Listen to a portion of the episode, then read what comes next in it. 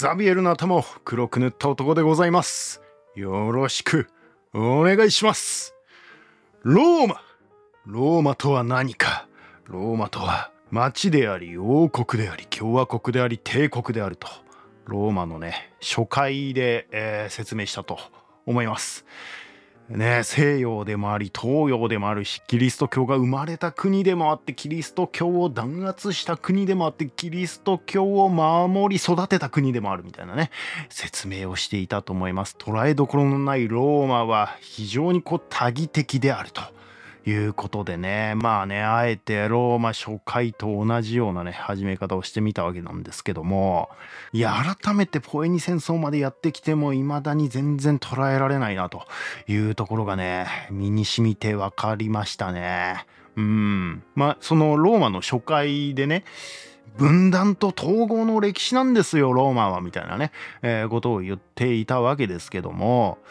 それがねまた始まるわけですよ。まあその分断の歴史というのがね。うんまあねもちろんそのローマの王国の時代とかね王政の時代だけでもね、えーそれは垣間見れたわけですけどもその後もねあの、まあ、タルキニウス・スペルブスとかが出てきたりとかね共和制初期にもねあのプレブス平民とねパトリキ貴族たちのね、えー分断と統合とかっていうのもねあのいろいろありましたけどねリキニウス・セクスティウス法とかね。だけどだんだんこう戦争をする中で一枚はファッションになっていった。明らかに変わり始めてたみたいなところはあったわけじゃないですか。あのまあサムニウム戦争ぐらいからですよね。その明らかに変わり始めたのっていうのはね。あのチンポコ野郎とか言われながらねあの屈辱を味わったっていうね、えーあの辺りからですよね。そこから強敵ピュロスも破りポエニ戦争に突入していったと。でファッショだからこそその平民も貴族も一枚岩になれたからこそカルタゴにもマケドニアにも勝利することができたわけですよね。だけどここからはまた違う歴史が始まっていくんです。ついに内乱期が大加藤がこうなることを恐れた時代が始まります。僕はティベリウス 温度差。ティベリウス・センプロニウス・グラックスよろしく。僕は18歳の時にスキピオさんこれ小スキピオのことね。スキビオさんと一緒にアフリカに渡ったんだ。そこでカルタゴ攻略のために頑張った。いやそうなんですよ。あの実はティベリウスね ティベリウスって誰だよって感じかもしれないですけど大グラックスの子供ね。いわゆるグラックス兄弟の兄の方ですね。まあティベリウスとガイウスっていうねあの兄弟がねこれからまあ活躍していくわけなんですけどまあここからの主人公はティベリウスになっていくわけですよ。ティベリウス・グラックスですね。実はこのティベリウス・グラックスもショースキピオと一緒にカルタゴ攻めをねやってるんですよね。そこでねかなり活躍してまあ一目置かれるような存在となるんですよ。なんか城壁の上にね一番乗りを果たしたとかね、えーいう風にね書いてありましたね。まあ、その最後のねカルタゴがこう灰になるところまではいなかったみたいですけどその前にまああの帰ってたみたいですけどねローマにね。なんかプルタルコスによるとまあそのプルタルコスにもそのグラックス伝っていうねその英雄伝が書かれてるわけですよ。そのプルタルコスによるとそこでショースキピオのまあ人となりとかねまあいろんなこうなんか資料深さとか勇敢さとかそういったものをかなり学び取ったものがあったんだよとそのティベリウスもショースキピオからいろいろ学んだんだよみたいなことが書いてありましたね。いやいやいやなんかよくないですか？ショースキピオ活躍してねカルタゴねあんな風に終わっちゃったけどそこで次世代が実はねここで活躍してたみたいなねちょっと熱いっすよねいきなりね。僕はこの遠征の後財務官として今度はヒスパニアに行くことになった。ヒスパニアは僕のお父さんまあこれ大グラックスのことですね。僕のお父さんやスキピオさんが活躍してケルト・イベリア人たちと何度か和平を結ぶことに成功していたけどまだまだヒスパニア全体がローマの支配地域というには程遠い状況でいわゆる火の戦争は続いていた。あのケルト・イベリア人が強すぎてねみんな地になったっていうあれね。あのその申告するには恥ずかしいようなねあの何かしらの理由を言ってきて。でも確かめようがないからね。本当にお前地なのかってねなんかケツを出せとは言えないからね、えーまあそんな感じでケルト・イベリア族が怖すぎてみんな尻込みしてた中小スキピオがね僕が行きますみたいなこと言ってねなんかローマ全体が勇気を取り戻したっていうあの戦争の話ですねだから小スキピオがあそこでね1枚噛んでそれなりに活躍したんだけど、まあ、それだけで一気にこう解決したわけじゃないみたいな話なわけですよ。まああの頃小スキピオね別にあれ副官だったか補佐官だったかそんな感じでしたよね。だからなんかヒスパニアってやっぱなんかみんな本格的に活躍する前に一回行くみたいな感じになってますよね。大加藤もそうだったし、大スキピオもそうだったしね。まあ大グラックスもそうだしね。で、ティベリウス・グラックスもそうなわけですよ。みんな行くねって。僕はコンスルに従い、ヌマンティアというヒスパニアのさらに奥地に踏み入り、そこで彼らと戦った。彼らはとても強かった。僕たちは戦闘では勝てなかった。最終的にはケルト・イベリア人に包囲されてしまったんだ。終わったと思った。2万人に及ぶ兵たちはここで全滅すると。いや、そうなんですよ。いきなりね、ヌマンティアまで行って、あの、全然勝てないですよね。まあ、コンスルが若干まあ、ポンコツだった感はあるんですけど、普通に戦闘で何回か負けて、最終的には包囲されるという展開になるんですよね。2万人が包囲されてやばないっていうね、え状況だったわけですよ。コンスルは諦めて幸福の使者を送ると、ケルト・イベリア人の方から、お前じゃダメだティベリウスだティベリウス・グラックスを出せ僕を名指ししてきたんだ。どうやら僕のお父さんが彼らとの縁があったようで、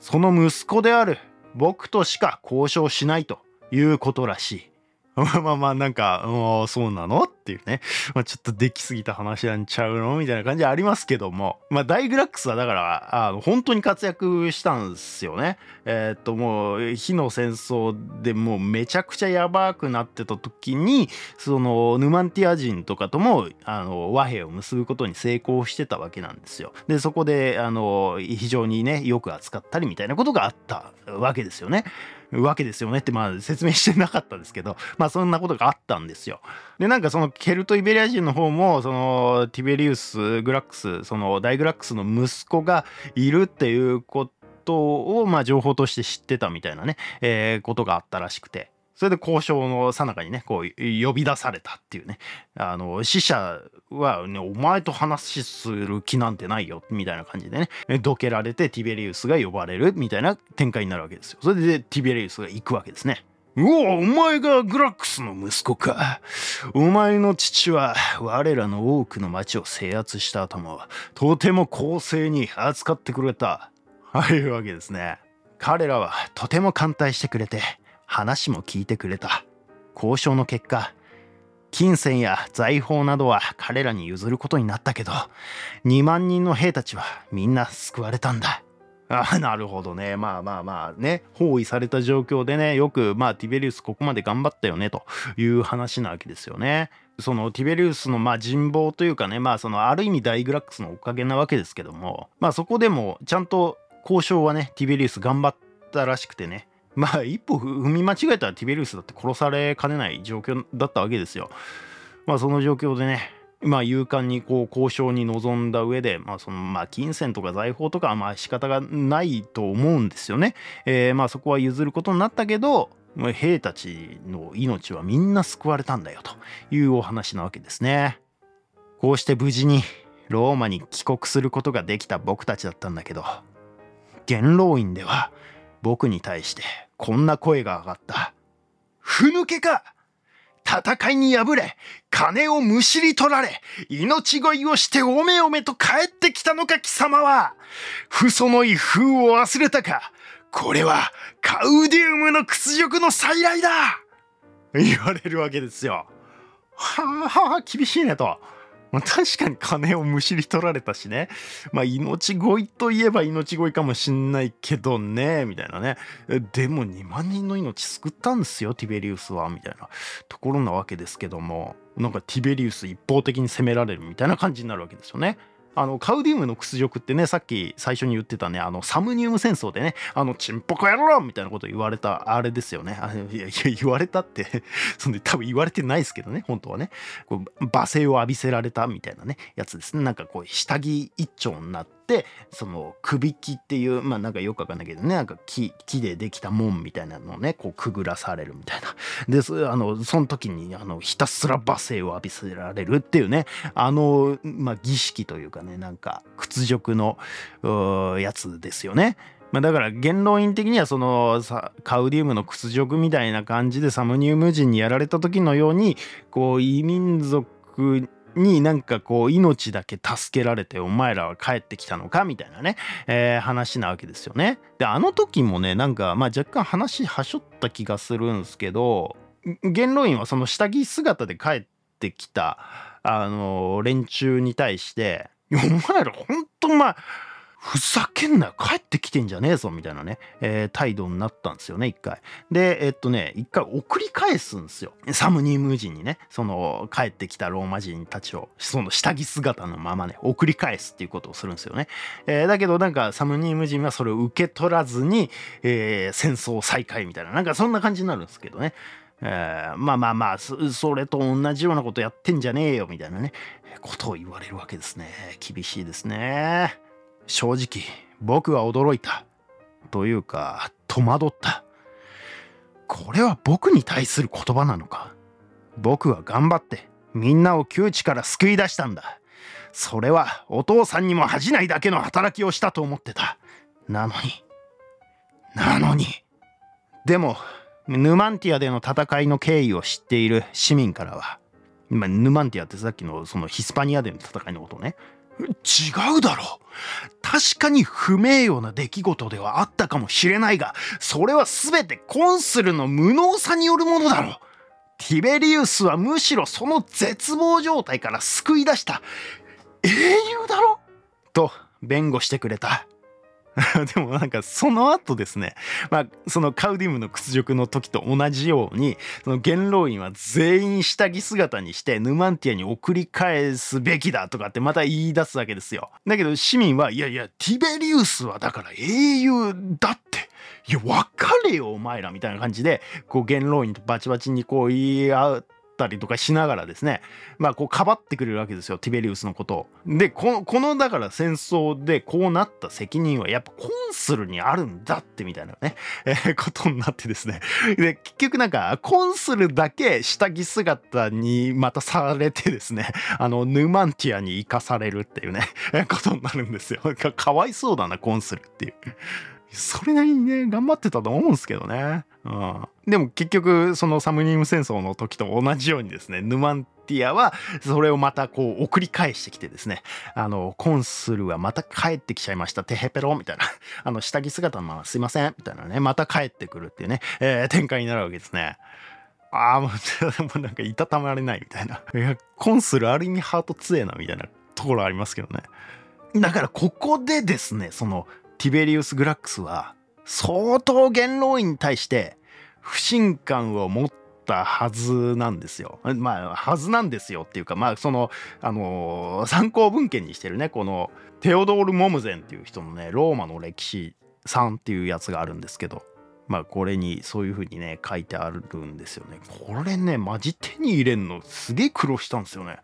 なかなかなかったんですけどまあまあなんとか手に入れましたみたいなところがあったんですけど。はいというかねなんかねこの内覧記の参考文献ってねなんか非常に日本語訳が少なくてめちゃくちゃこういろいろ手に入るものはなんとか手に入れてるみたいなね、えー、状況があるんで。とはいえまあプルタルコスにねグラックス兄弟伝もあればスルラ伝もあればマリウス伝もあればまあカエサル伝もあるんでまあまあなんかその辺で一通りいけないかなみたいなところはあるのまあカエサルまで行けばねそりゃ一気に増えるわけですけどまあまあみたいなことがありつつですまあそのこのテオドール・モムゼンさんというねローマの歴史を表した方はここでティベリウスは相当元老院に対してね思うところがあったんじゃないかなというところをね書いてましたね。まあそらそうですよねなんか それなりにねうん頑張って自分としては交渉してね2万人を救ったにもかかわらずね一方的に攻め立てられるみたいなねことになったわけですよ。だけど逆にこう市民とか平民の側はそれをこうティベリウスの方をかばってくれたということがあるわけですよ。ここでなんかこうピキッと音を立ててこうローマのファッションにひびが入るみたいなね、えー、ところがあったのかな。いわゆるねまあこれ教科書的に言うと罰族派と平民派というのにねこう分かれていくところなのかなみたいなね。この罰族派と平民派っていうのはまたこう貴族と平民の対立ともまた違うというかねこの罰族派の方にはこうその平民でありつつ金持ちになっていく、まあ、ノビレスとかね、えー、一般的に言われるようなね、人たちとかも、こう、富裕層とかがね、まあ、その、まあ、金持ち連中と貧しい連中みたいなくくりにの方が近いのかもしれない、うん、その貴族平民みたいな生まれの話じゃなくなってくるみたいなところもあるわけですよね。まあそういうふうにこうねちょっとやっぱ分断がここで出ちゃって。てきてるんじゃないかなと。まあまあその前からね、あの出てきてはいるんですけどもというところなんですが、僕は昔からギリシャから来た弁論家や哲学者たちに学んでいた。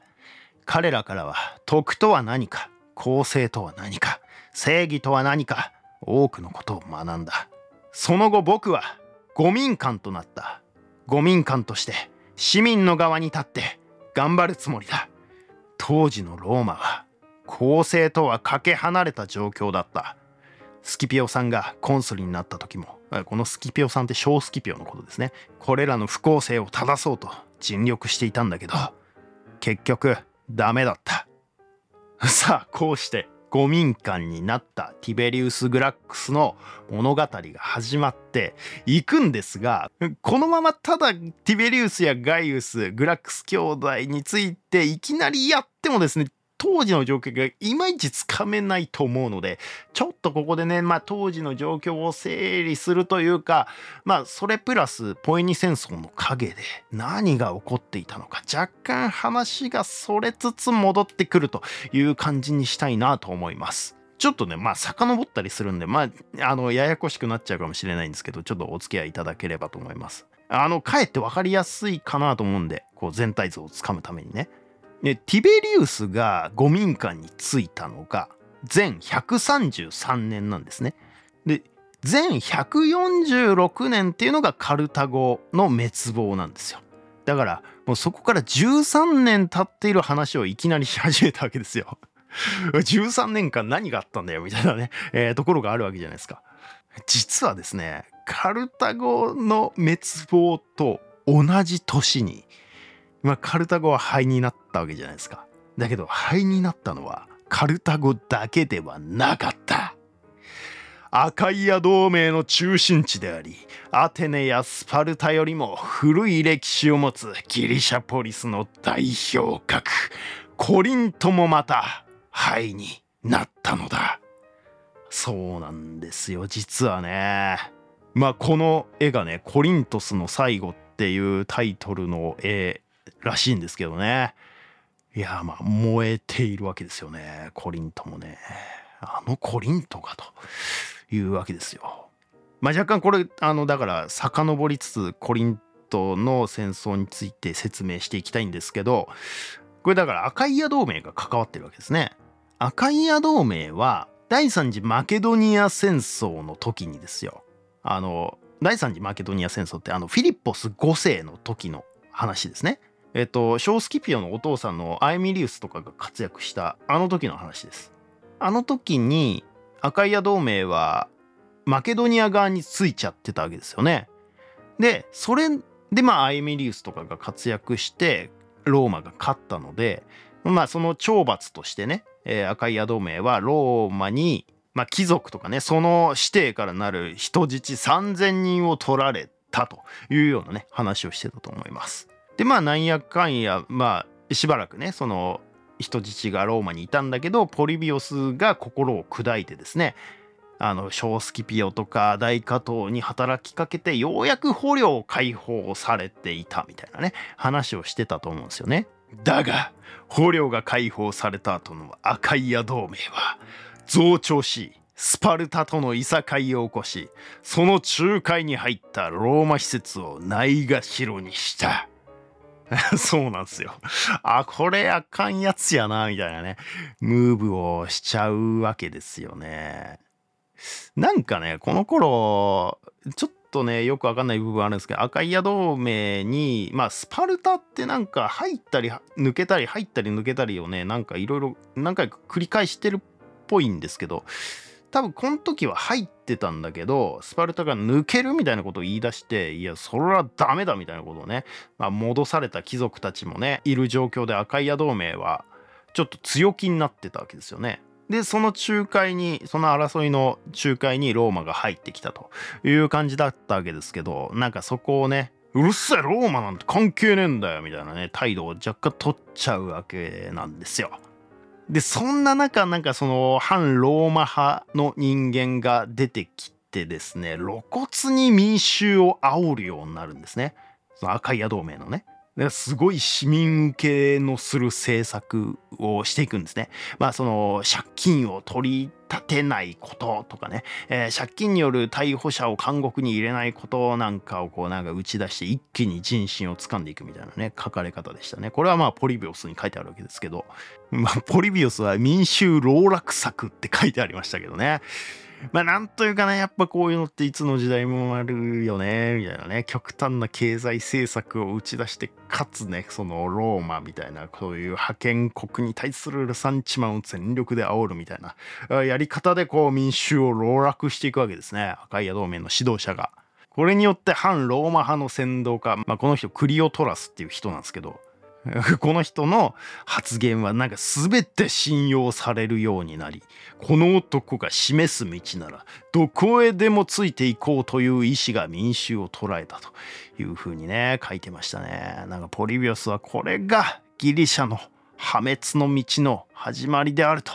いうふうにね書いてましたね。まあだからオリビオスはだから赤いヤ人なわけですよ。すごいなんかねここを悲劇的に描くんですね。っていうかまあそのある意味この時の赤い矢人赤い矢同盟の政治家たちのことを非常に批判的に書くみたいなね、えー、感じですね。まあまあそんな感じでねこうローマに対する敵返しみたいなのをね民衆に対して煽りつつまあもう詳細は省くんですけど結局まあそのローマとの戦争にもなってしまうアカイア同盟対ローマとの戦争にもなってしまうんですよ。まあ、これもこの時はそのローマはまだカルタゴとも戦ってるんですよ。でヒスパニアでもねその火の戦争ヌマンティア戦争がまだ続いてるわけですよね。だからそっちにかかりっきりだからまあワンチャンいけるみたいなね風にねその先導家の方も煽るわけですよね。こんな風に煽ったんですが、まあ結局まあ全然いけなかったんです。普通に負けるみたいな感じになるんですよ。その先導家もなんか早々に殺されて、なんか後継者、後継者もまあ後継者でまたなんか、すごい先導的な人というかね反ローマを煽る人だったんですけどねまあそういう人とかが出てきて戦争は継続してみたいなね、え感じになっていきつつ、まあ、最後はねその赤い矢同盟のまあある意味中心というかねまあ昔からのね主要なポリスですよねコリントはねそこに立てこもって抵抗したんだけどローマに徹底的に潰されてコリントそのものを灰にされて終わるんですよ。うわそうなのかと。だポリビオスも実際にこのコリントに行ったそうなんですよね。そのカルタゴとの戦争第3次ポエニ戦争が終わった後にねカルタゴが灰になった姿も見たしポリビオスは自分のまあ故郷に近いねコリントが灰になった姿も見たわけですよ。だそれを目にしてやっぱポリビオスは涙したと言われていますね。でなんかこのコリントが灰になるっていうのはめちゃくちゃ象徴的なわけですよ。そのアテネよりもスパルタよりも先にね勃興し始めたギリシャの代表の都市みたいなところが落ちたっていうのがいやそりゃ文化的にもいろんな面で尊敬されてたポリスだったと思いますしそこが落ちたというなんかインパクトまあマケドニアはね先にやられてましたけどマケドニアはなんかまあある意味ギリシャじゃないわけじゃないですか。コリントが落ちるは、ま、なんか意味が違うというかね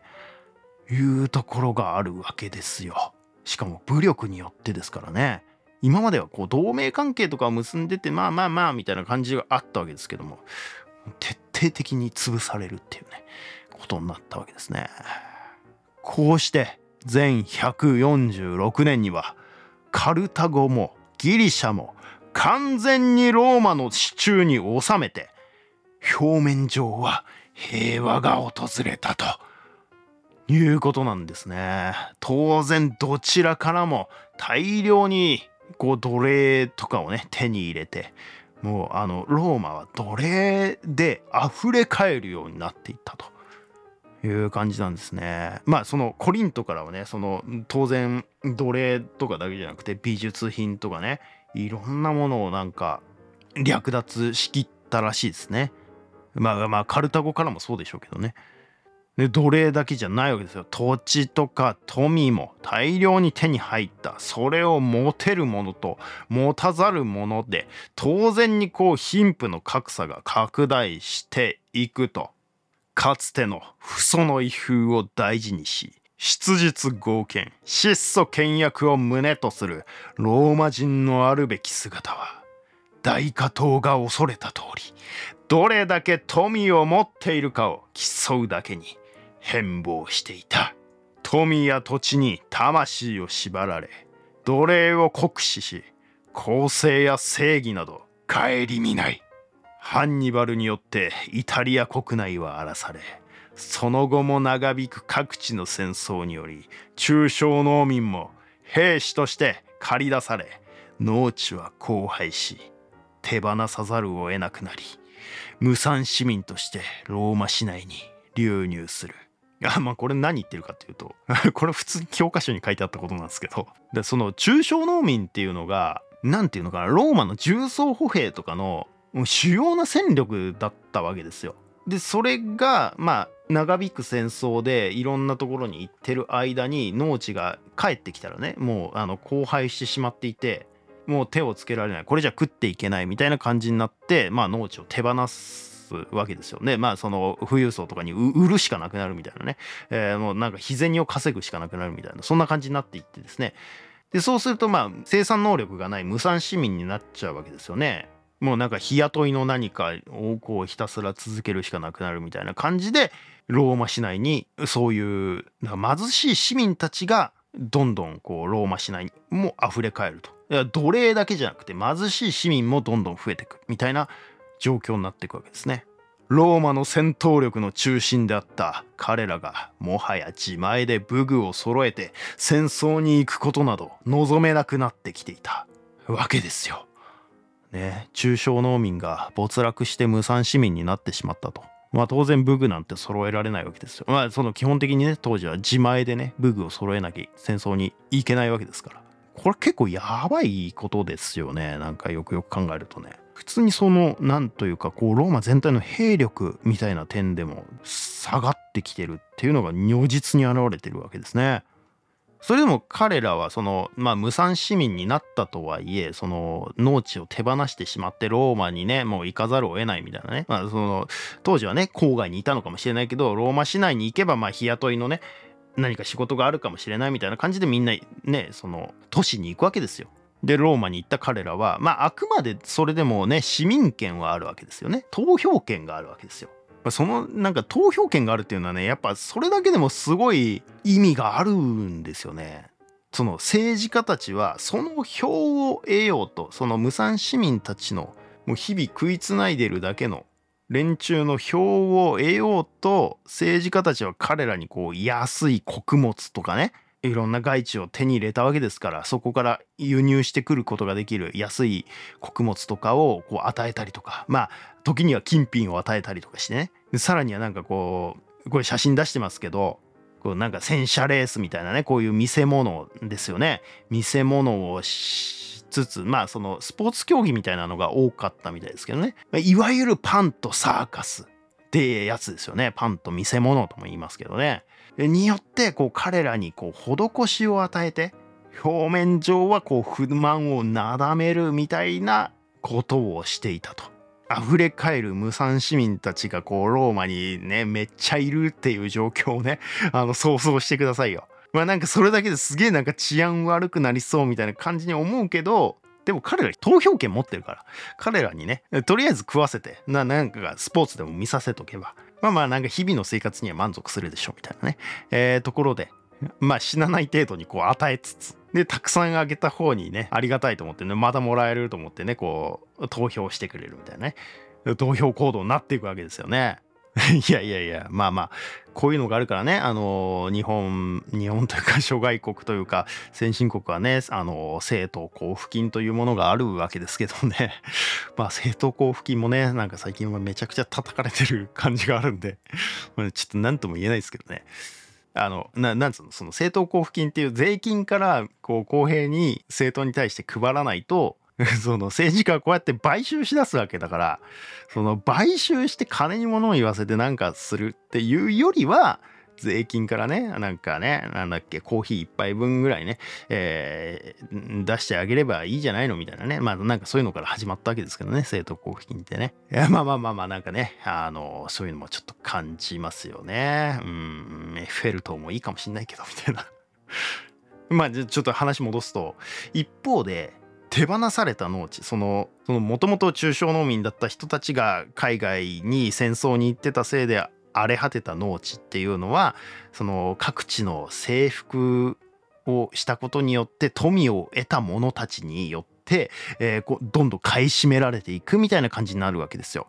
でさらにこう流入してきた奴隷を使ってその金持ちだから奴隷を買うこともできるわけですよね。でその奴隷を酷使してもうその止めるものがより止めるようになっていくっていう構図がここでやっぱできてきてしまうんですよね。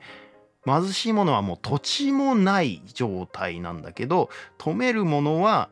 奴隷も雇えるし土地ももういくらでも手に入るみたいな状況でどんどんそれが拡大していく。でさらにこう奴隷を酷使することで貧しい自由市民の雇用は奪われてしまうわけですよね。わざわざ自由市民を雇う必要なんてないわけですよ。奴隷を1回買えばもう使い放題なわけですからね。だからその貧しい自由市民無産市民たちはどんどん貧しくなっていく。まあ、まあこれもなんかいつの世も同じですねって感じはしますけどねまあ別に奴隷現代はね奴隷ではないですけどもいや移民難民問題とかもなんかほんとこういうところありますもんね。でまあそのティベリウス・グラックスが言ってた通りそのショースキピオだけではなくてその前からこのねあのあまりにもね不公正になっていくこのローマの現状を是正しようという試みは何度となく行われてきていたわけですよ。もちろんね大加藤もねそれを声高に叫んでいたわけじゃないですかもうあの頃から明らかに兆候は出始めていたわけですよね。必要性は当然ローマの政治家たちは感じていた。だがことごとく失敗に終わっていた。法案を通しても実効性を伴わないものばかりであった。まあここもね何とも言えないんですけどねまあ単純に言うと抵抗がめちゃくちゃ激しかったっていう感じですね。まあちょっとこれは口述しますけど。で奴隷の国史っていうのも凄まじいものがあったんですよね。またこれその無産市民がしんどいっていうのとまた別の文脈でね奴隷も当然ねあのめちゃくちゃ大変な思いをしていたっていうかまあ本当にひどかったんですよねなんかこの当時のローマの奴隷の扱いっていうのはね。これはねなんかそのギリシャ世界とはまたさらに違う感じなんですよ。そのギリシャ世界ってえっ、と言ってもこう家内奴隷みたいなねなんか23人34人ぐらい、えっと市民が奴隷を雇ってまあまあ半分家族みたいなまあほぼペットみたいな扱いかもしれないけど家に囲いながらね、えー、まあ別に奴隷が食うに困るっていうこともそんなにはなかったはずなんですよね。だけどこのローマのこの当時のねあの奴隷の扱いっていうのは本当にもうイメージ通りの奴隷性って感じですね。まあまあこの絵とか見てもわかるけどねまあその女性だったりねその体格のいいねあの男とかね、まあいろいろこう奴隷商人が連れてきてですねそれを競り落とすみたいなねまあそういう世界なわけですよね。あのワンピースのねあのなんか奴隷商人のねシーンとかもありますよねあんな感じなわけですよね。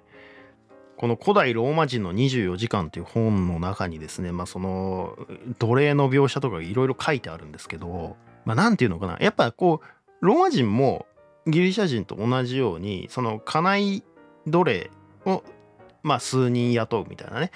ことはあってまあ都会のその奴隷っていうのはその一緒に住んでるような奴隷っていうのはまあまだね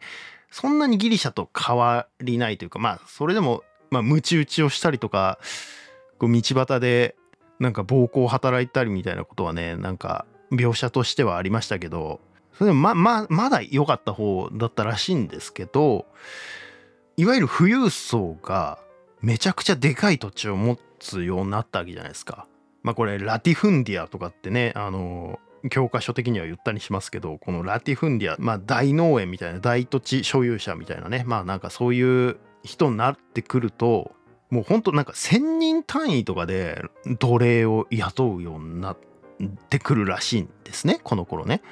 だからそれだけ安かったってことなんでしょうね。それだけ大量にカルタゴからもギリシャからも大量の奴隷を仕入れることができたっていう話なんだと思うんですけどもうその大土地のその荒れ果てた農地をだから開墾させるもん奴隷にやらせるわけですよ。で本当にそれだけ安く入ってくるからもう何て言うのかなまあ使い捨てできちゃうわけですよね。そのギリシャとかだとまだそのある意味奴隷だってほぼ家畜と同じようにある意味貴重なものなわけじゃないですか。それは大切に扱うわけですよ。だけどそれだけ大量に入ってきちゃうと安く仕入れられちゃうともうもういくらでも使えるみたいなね、えー、状況になっているわけですよね。だからもうなんか本当にもう全然飯も食わせないで休憩もさせないでひたすら使い続けて、えー、ただ死んでいくみたいなね。いうような、まあ、状況だったんですよ。でその結果、まあ、当然なんですけど各地で奴隷が放棄し始めて、えー、反乱が発生しているような状況だったんです。だったんです。でこれまあそのだから第三次ポエニ戦争が終わってカルタゴが灰になってからティベリウスがゴミンカになるまでの間の話をね、えー、してるわけですけどその間にもこう反乱とかがもう起き始めていたという話なわけですね。で反乱した奴隷は全て処刑せざるを得なかったというふうにね書いてありましたね。で最もひどかったのはシチリアだったんですね。ここで広大なまあプランテーションみたいなのをまあ経営して、まあ、ラティフンディアのことですね。その経営のために奴隷が使い捨てにされていたと。でそれに耐えかねた奴隷たちがもうあの逆に主人をねぶっ殺したり他の場所ではねあの逆にこう主人のことを奴隷にしたりとかね。でそこに貧しい自由市民たちとかねその無産市民たちも加わったりとかして もうわけわかんない状況になってどんどん反乱は膨らんでいってですね。なんかついにはあのシチリアのアグリゲントゥムを占領されるという事態まで陥ったそうですね。アグリゲントムですねあ。懐かしいですね。あの、第一次ポエニ戦争の頃にね、ありましたよね、アグリゲントム。なんか最も控えめな報告でも武装した人々の数は7万人に達していたというふうにね、書いてありましたね。これに対処するために、まあ当然ローマコンスルをねシチリアに派遣するわけですよ。だけどまあ抵抗がめちゃくちゃ激しくてまあそれは7万人規模のね反乱なわけですからね。まあいくらねそんなに装備がないとはいえね奪われたりもするんでしょうからまあ、相当激しかったみたいで鎮圧するのに3年を要したというふうにね書いてありましたね。3年っつったらねカルタゴ第3次ポエニ戦争と同じですからね。で最後はねもうなんか包囲することによってそのアクラガスかアクラガスじゃねアグリゲントかな？を包囲することによって、えー、沈めたというふうに書いてありました。そして当然奴隷は全員処刑するということになったみたいですね。まあこんな感じの反乱が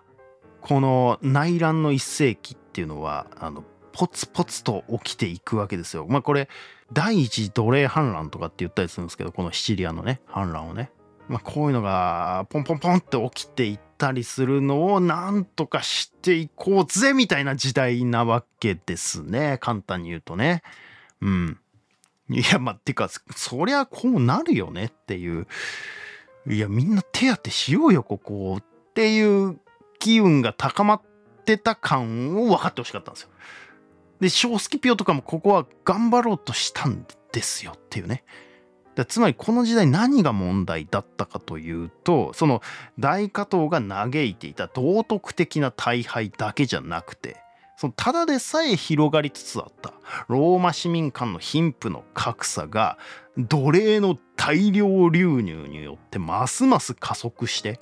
経済的な分断完全なる分断が起きているということなんです。でさらには武具を自前で揃えられる市民が減ることによる軍事力の低下も招いていたわけなんですよね。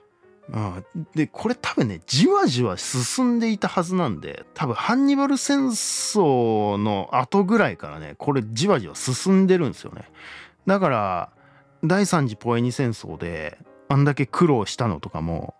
あまあまあそうなるよなっていう感じはあるわけですよね。でここをなんとかしなきゃいけないということはみんな政治家は気づいていたでもできなかったまあなんか国有地をね、えー、無産市民に払い下げようとしたっていうことそういう政策を打とうとしたこともあったんだけどこれもねなんか富裕市民からのその金持ちからの猛反発があって